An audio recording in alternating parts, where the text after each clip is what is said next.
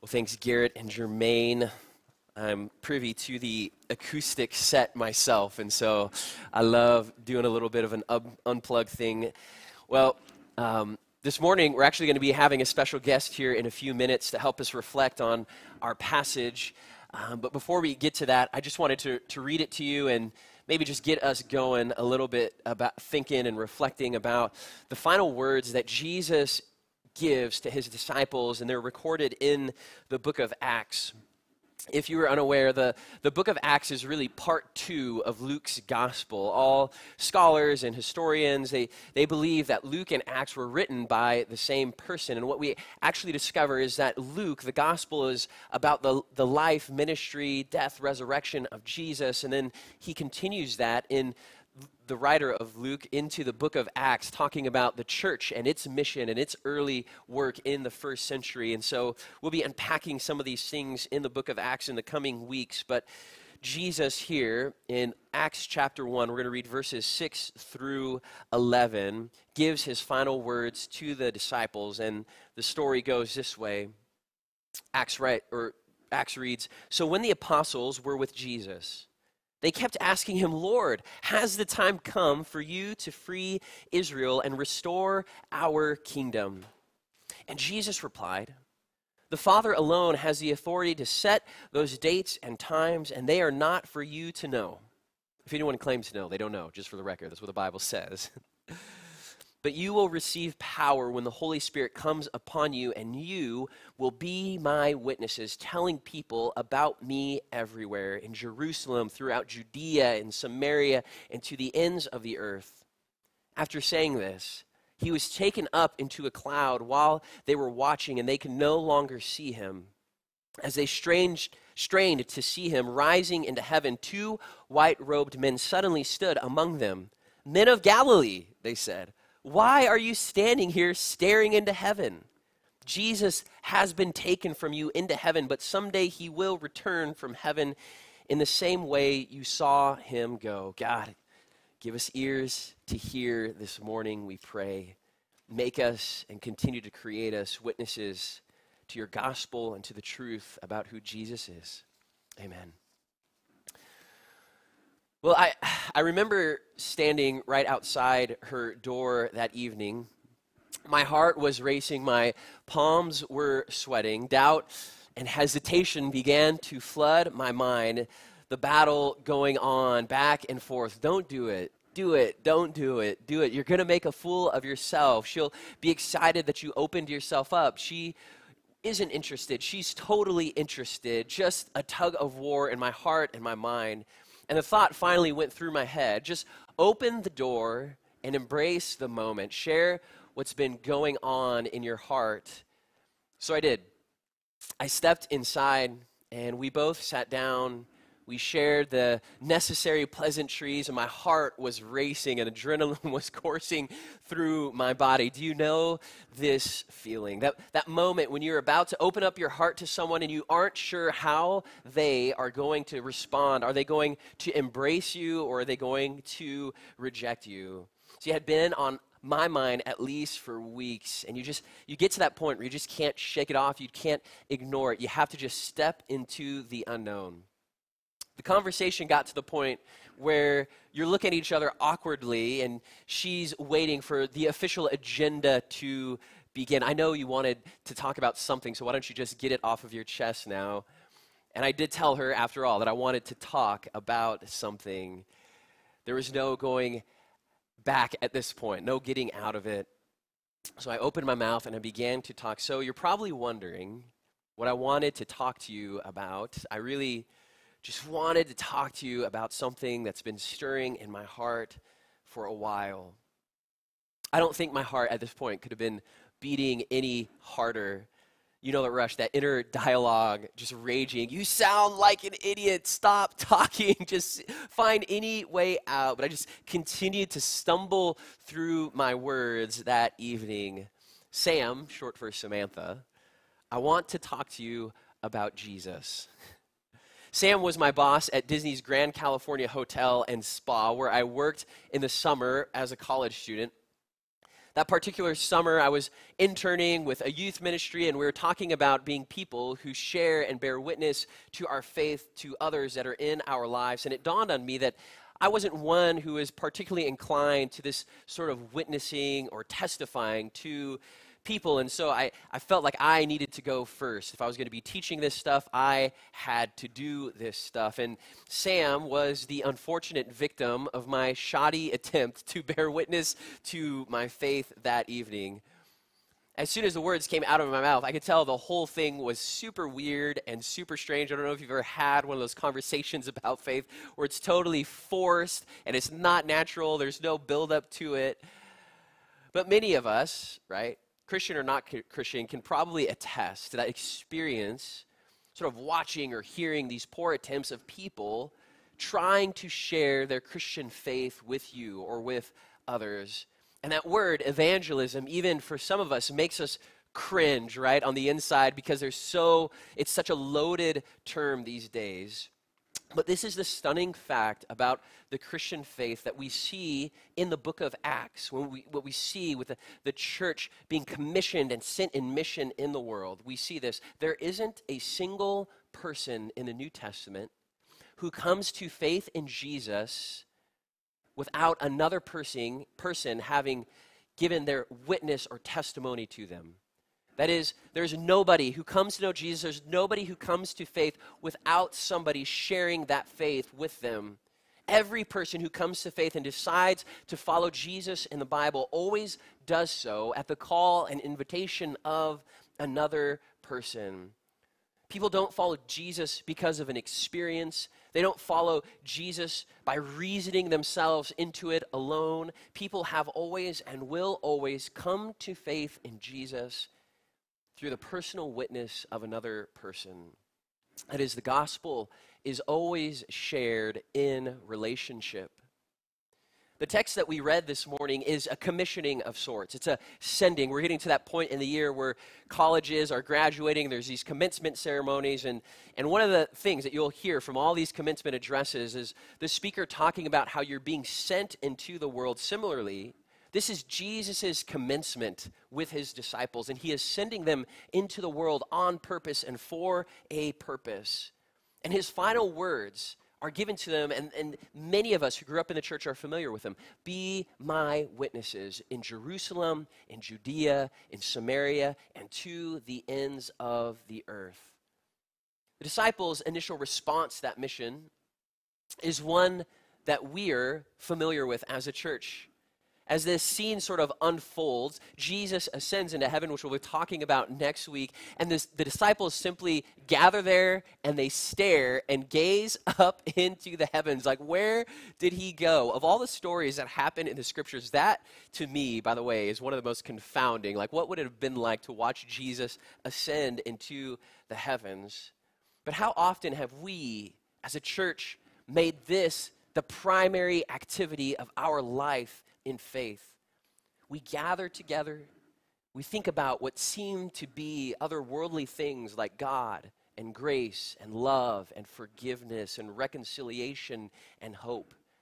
And we just gaze and we reflect and we meditate and we think about such things in worship services and in Bible studies.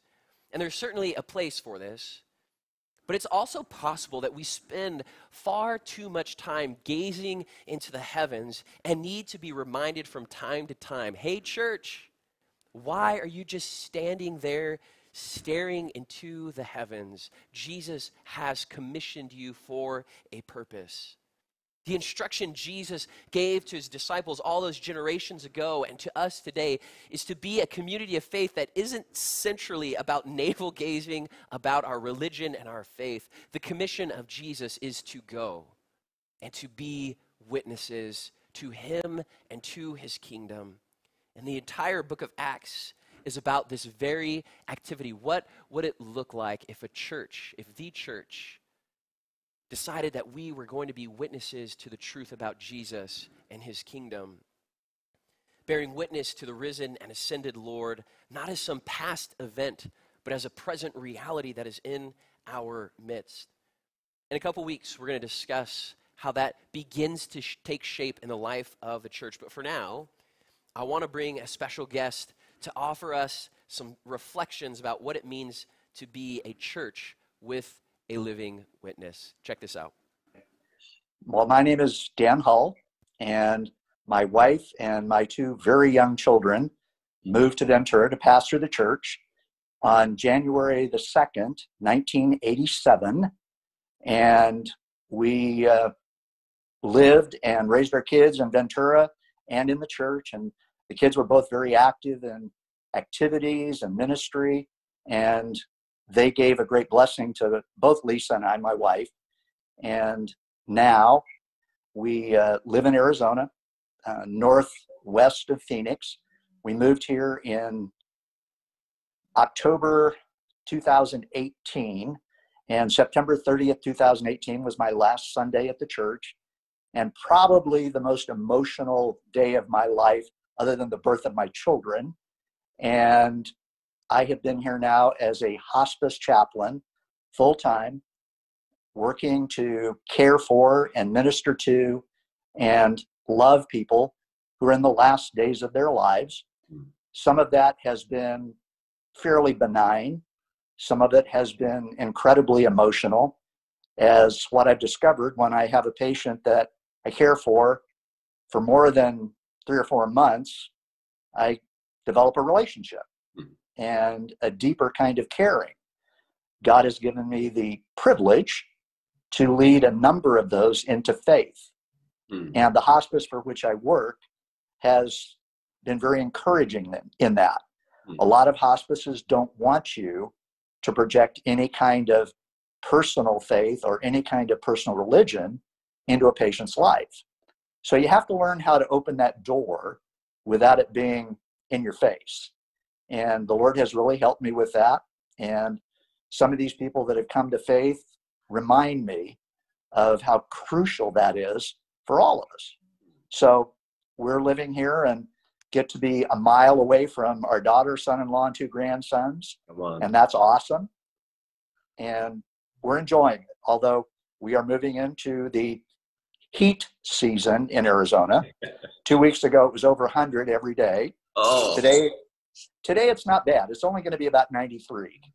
So we're adjusting. And interestingly enough, there's a couple that lives directly across the street that were in the church in Ventura when we first arrived there. Wow. And they moved into their home about six months before we did. So we share dinner together at least once a week at each other's homes. Wow. And that's been a really cool thing too. That's awesome. Small world. Yeah. Would anybody in the church now know who those folks are? I'm sure they would. Um, John and Suzanne McClellan. Okay. Yeah, I'm, I think I've even heard those names, so I'm sure the churches. There's some folks who know who they are. Yeah, um, I'm sure they do. Well, it's good to be with you, no doubt, Dan. Thank you, Aaron. We're having this just conversation about what it means to bear witness to Jesus and to our faith um, as He is at work, and kind of a, a beautiful testimony you've given there about how even in your work you've been able to find ways to bear witness to Jesus to those that you um, are ministering to. Um, but what are some other ways? I know you have some reflections about how you think the church best bears witness in the world today, bears witness to Jesus and to our faith, or maybe you have some other reflections and some of the other things that you're thinking about, but love to just hear some of your thoughts on that. Well, the first thoughts I had were very different than what I'm going to express today. Obviously, after having pastored the church for 31 and a half years. There are lots of stories, lots of experiences, yeah. some good, some I just as soon forget.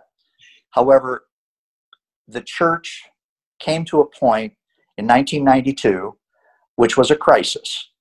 And what I discovered during that crisis and the outside help that we had to get through it is that the message, the mission, the ministry of the local church has to start at the top.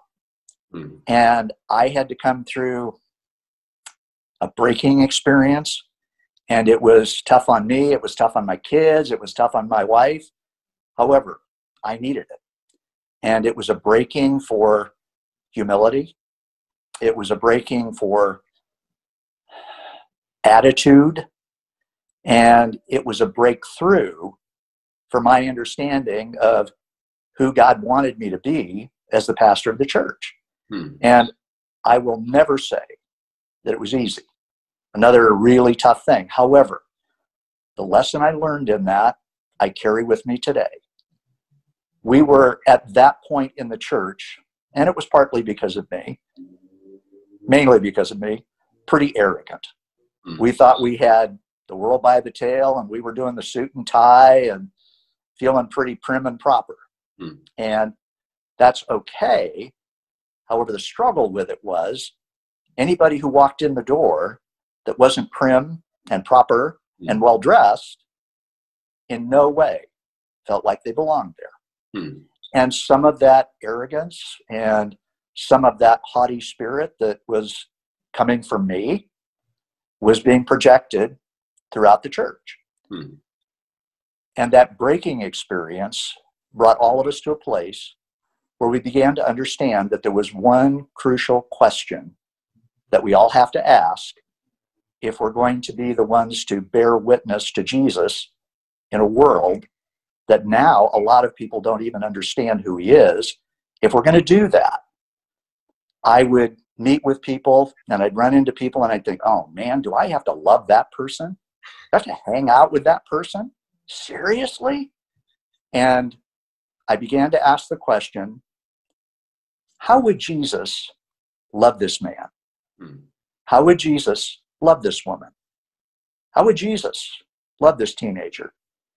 And the answer was always the same with all of his heart enough to die for. Hmm. Well, what do you want me to do? The exact same thing. Hmm.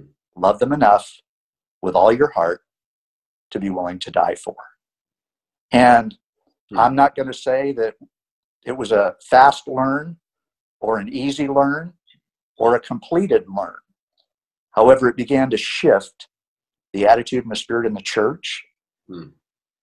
But the shift had to happen in me as the pastor first. Hmm. And I think you know now from some of the people that there are people in the church today that had felt abandoned, had felt cast out, pushed away by some church sometime. And the blessing in all of that attitude, what would Jesus do? Well, love him with all his heart and die for him.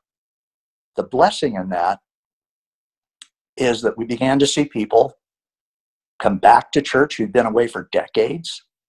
We began to see people who'd never been in a church feel like, man, this is family. Mm. And I remember there was a young man, probably, I don't know, 25, very smart, and worked uh, in a pretty high position in accounting. And he came to church because a friend of his came to church. And he sat in the third row, which visitors don't usually do. And he was rapt.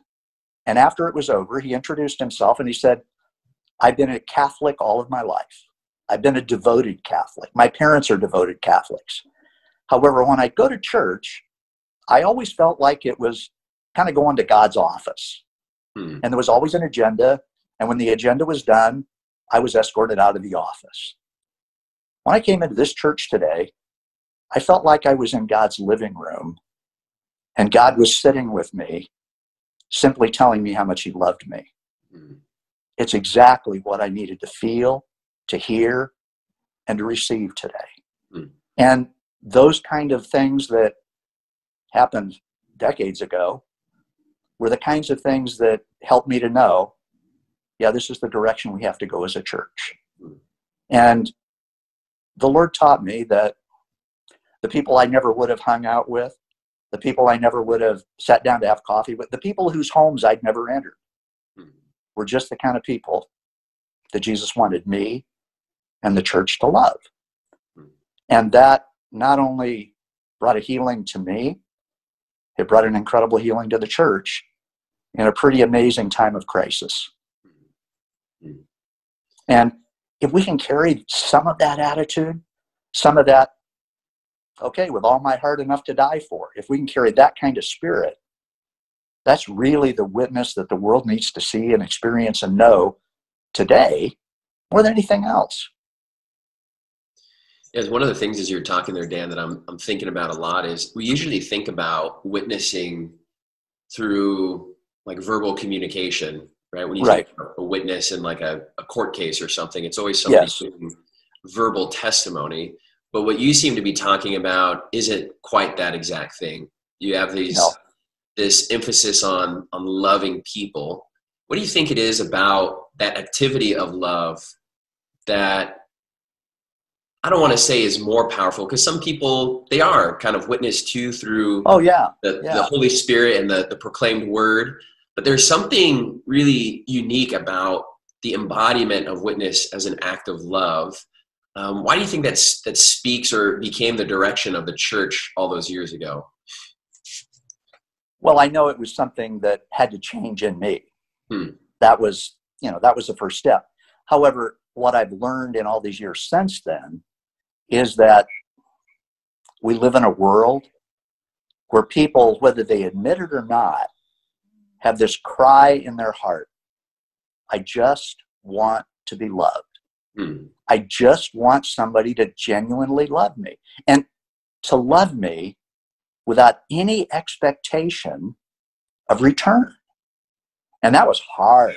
That was hard for me to Hmm. love people without any expectation of return.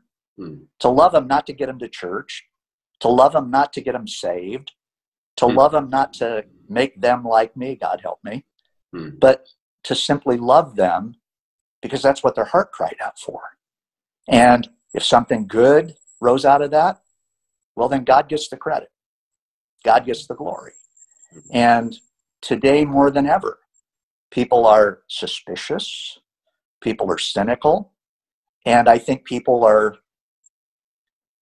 struggling to trust organized religion, the church, leadership, because some of that we've done to ourselves as Christians, some of that the greater world has done to us and for us. So I think we have to rise up in an even bigger way to meet the cry, will Hmm. somebody please love me? Hmm. I love the way that you're you're saying or talking about how you have to love without agenda. You know, sometimes Yeah, in the yeah. church we we think about sort of loving or serving or bearing witness, and we we do it. We think I, th- I think with like a good agenda. Like we want Right. people to Oh, absolutely. Jesus. We want people to follow Jesus. And one of the things though that we can be tempted is that if our activity of love doesn't accomplish some end that we think that it should, like grow our church, Right. then then we cease to love, rather than recognizing that when when a witness bears testimony, like in a court, it, they're going to bear testimony honestly, regardless of what the jury's going to do. It doesn't Right. like the, the the task of the witness is to witness, not to manipulate or coerce somebody into some sort of ultimate decision. That can be hard, right? Sometimes. It is. It's incredibly difficult because even now, when I go for my first visit with a patient, I think, well, okay, does this person need Jesus? Do I need to have to say something that will be attractive to them? And I have to challenge myself before I step into the door. My only mission is to love and to care. Hmm. What comes from that isn't up to me. Hmm. That's up to the Lord. My only mission is to do it well and be sure that even if it's a whisper, I'm giving God the glory and asking for his help. Because in my own life, in my own heart, that's a very unnatural thing. Hmm. However, that's part of what Christ wants to change in our nature Yeah. as his followers to reach beyond what's natural, to be different than our nature, and begin to be shaped by his nature. Hmm. Yeah, that's one of the things we're going to be jumping in a couple weeks at Pentecost is the, the sending of the Holy Yeah. Spirit. But like in our Yeah. text this morning, like it, like Jesus says to disciples, "You will have power when the Holy Spirit Yes. comes on you." And I think part of that we think of, I don't, I don't know. I've always sort of thought of it ambiguously, like I guess that means I can be like a super Christian, or you know, I don't know, like a ultimate. But but it's almost like in order to bear faithful witness to Jesus, we need the power of the Holy Spirit in us because it's so unnatural to love Yes. in the way that you're describing. It is. It is. It's contrary to pretty much everything the world teaches us. Hmm. If you don't get something out of it, why do you do it? Hmm. And I've learned I can't do that because it diminishes and falsifies my spirit of love. Hmm. Hmm. Um, what, what do you think is the fruit of bearing witness in the way that you're talking about it? You know, we're, we're talking about how we don't want in a, we're not we're not driving towards some end or some Right. you know vision and, and and bearing witness or loving people is the strategy that that gets us there. Um, but the scriptures you know often use the imagery of fruit bearing. And as we we live in christ and we abide in him our lives bear fruit or the truth what do you think it is that is the result of faithful witness to jesus? You know sure our churches might get bigger and people will, will come to know faith but is there anything else that you might throw in there as something that bears fruit in the lives of the church as we bear witness to Jesus? Yes, I'm absolutely convinced that I'm going to paraphrase this, but the scripture that says, You do good things for me, and then give me the credit. And I think what Jesus is saying is if you do what I ask you to do, if you love people without an agenda, if you love people with all your heart, if you love people enough to die for them, Hmm. then he gets the glory for that. Hmm. And if we're glorifying him, Hmm. I think that's the most attractive result Hmm. because I used to tell people if you can just believe a little bit of how much God loves you, you won't be able to stay away from him Hmm. because nobody else can love you that much that way without an agenda. And unfortunately, the history of the Christian church has had an agenda. Hmm. Well, you know, once you become a Christian, you'll be like this and you'll do that and you won't do this and you won't do that. And I just tell people, let him love you and see what he does. Hmm. And I think that is an incredible witness. That's awesome. That's awesome. Um, any other sort of reflections, you know, that you had about bearing witness or stories of any stories in which you, you felt like the church in this moment or in this event or whatever just bared faithful witness to Jesus? Um, as you think about the history of our church, is there anything that stands out to you? And I did think about that a lot as well. Yeah. And I think probably, if I can talk about it without getting too emotional, um, about, and it's probably been 10 or 11 years ago now, on a Sunday morning, a great, big, strong man walked into the back of the church and sat down in the back row. I'd never seen him, nobody knew him. And Lisa, my wife, after she finished singing, saw him back there. And so she went and sat on the other end of the row. And this man all of a sudden just started to sob. Hmm. And so she went back to the sound booth area and grabbed a box of tissue. And she slid it over to him. And he used the whole box. And he walked out the door before the service was over. And I said, Well, Lord, I don't know who he was, but obviously you were speaking to him. And he did that for probably two months. Wow. He'd come in and he'd sit in the back, he'd get there late, and he'd leave early. And then one day he came up to me after a service and he said, Will you have breakfast with me and talk to me? Absolutely. I don't even know the man's name. So we met at a little place over there. Um, can't remember now, Roost or something. I can't remember what the name of it is, but anyway, Uh-huh. not too far from the church. Oh, Galloping Hen. Oh yeah, Galloping. yeah, yeah, yeah. Galloping Hen. And we met there, and he knew everybody in the place because he'd go there every day. And he began to tell me this broken story of a tragic life. Hmm. And I didn't have an agenda, I just listened. And he said, When I came to church, I felt like God wanted me there. I said, Okay, I agree. He said he'd driven by the church since he was a kid And he's about, at this point, he's probably eight years older than I am. So he was no kid now. Right. And then he told me his life story.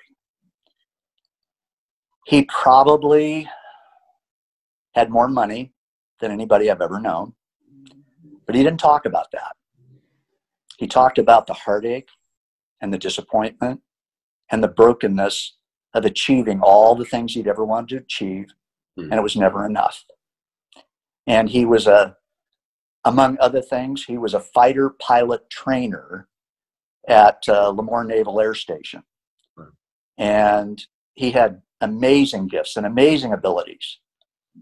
And when my daughter Courtney went down to San Diego, we'd have breakfast together and he'd say, You know, Dan, that's a dangerous place for Courtney to be. And I said, What do you mean? And he said, It's just a dangerous place. It's too close to the border. It's dangerous. He said, I get DOD memos. And okay, I don't. Well, let me just tell you this if she ever gets in trouble, you call me. I've got guys and I've got weapons, and we'll go get her one way or the other. And then he got Lou Gehrig's disease, Hmm. and he suffered through that for about a year. And the last time I knelt down next to his bed, he couldn't move, but he could still talk a little bit. And he said, For the first time in my life, I know this isn't the end of the story. Hmm. And I believe God's called me to a mission when I get to heaven. I said, What do you mean?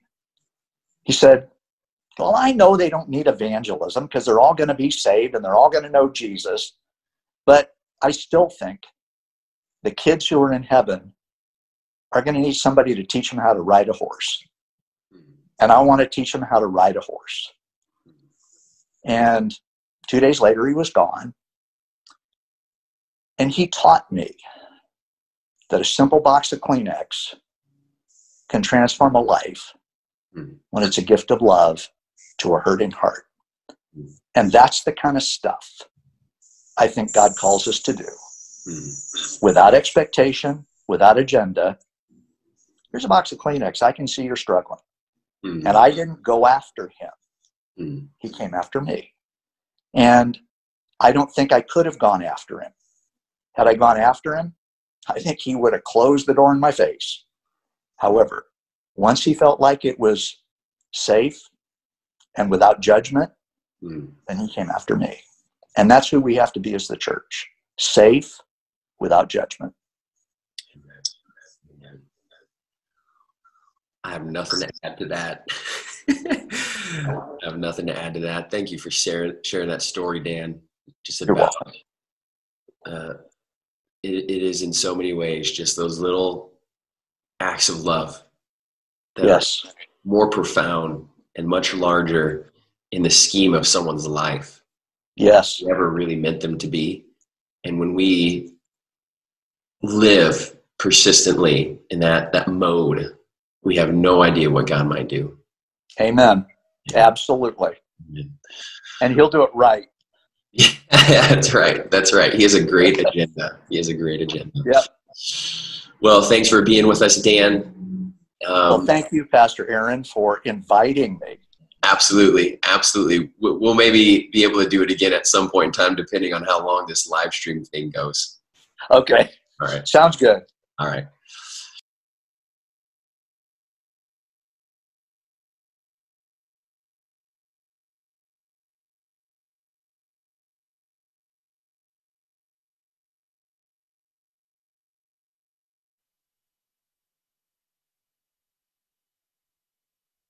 Well, I want to thank Pastor Dan for making time to be with our church this morning. Uh, one of the things that I hope that you grabbed from that conversation and from the scriptures that we read is that we as a church in 2020 stand within this tradition of people who bear witness to Jesus by extending love in unexpected ways in the world around us. It's a story that we read throughout the book of Acts, is that this is a church and a people who, who love not just those who are part of their community, but love the surrounding community that might not claim to be believers. It's a story that is the tradition of our church here at Powerhouse Church, that we are people who extend the Kleenex box to our neighbors and to strangers as an opportunity to bear witness to the love of God that has been that we have received ourselves. And my encouragement to us as a church in these days and weeks is to be persistent in love, to be a church and a people who during this pandemic are not just looking for opportunities to sort of shrink back and sit in our homes, but that we would be discovering various opportunities that are presenting themselves to love our neighbors. Perhaps it's a phone call to uh, a family member who's a little bit older, who doesn't have anybody to care for them. Perhaps it's through, I heard uh, Holly is making masks for her friends and for her family. Perhaps it's getting groceries or cooking meals or whatever it is, but that we would, as a church, bear witness to Jesus in these days through, an ex- through our participation in God's love for us. Let's be that kind of church I want to be that kind of church. And I imagine there are many who want to be this kind of church. May we be known by our love. Let's pray. Father, we are grateful that you are one who's revealed in Jesus. And what we see about you in the person of Jesus is that you love deeply. This is the character that most marks your kingdom. And our longing as people is that we would bear witness to our King and to the, his kingdom by being people who are formed by love, extending it into our world today. May we be a church that's not bearing witness merely to past events, but may we as a church bear witness to the very present reality that you are loved today by embodying your love in our lives. And when we do this, God, when we are faithful to the commission and mission that we've been sent on as a church. May you receive the glory and may people come to know you. And it's in the name of Jesus, our King and our risen Lord, that we pray. Amen.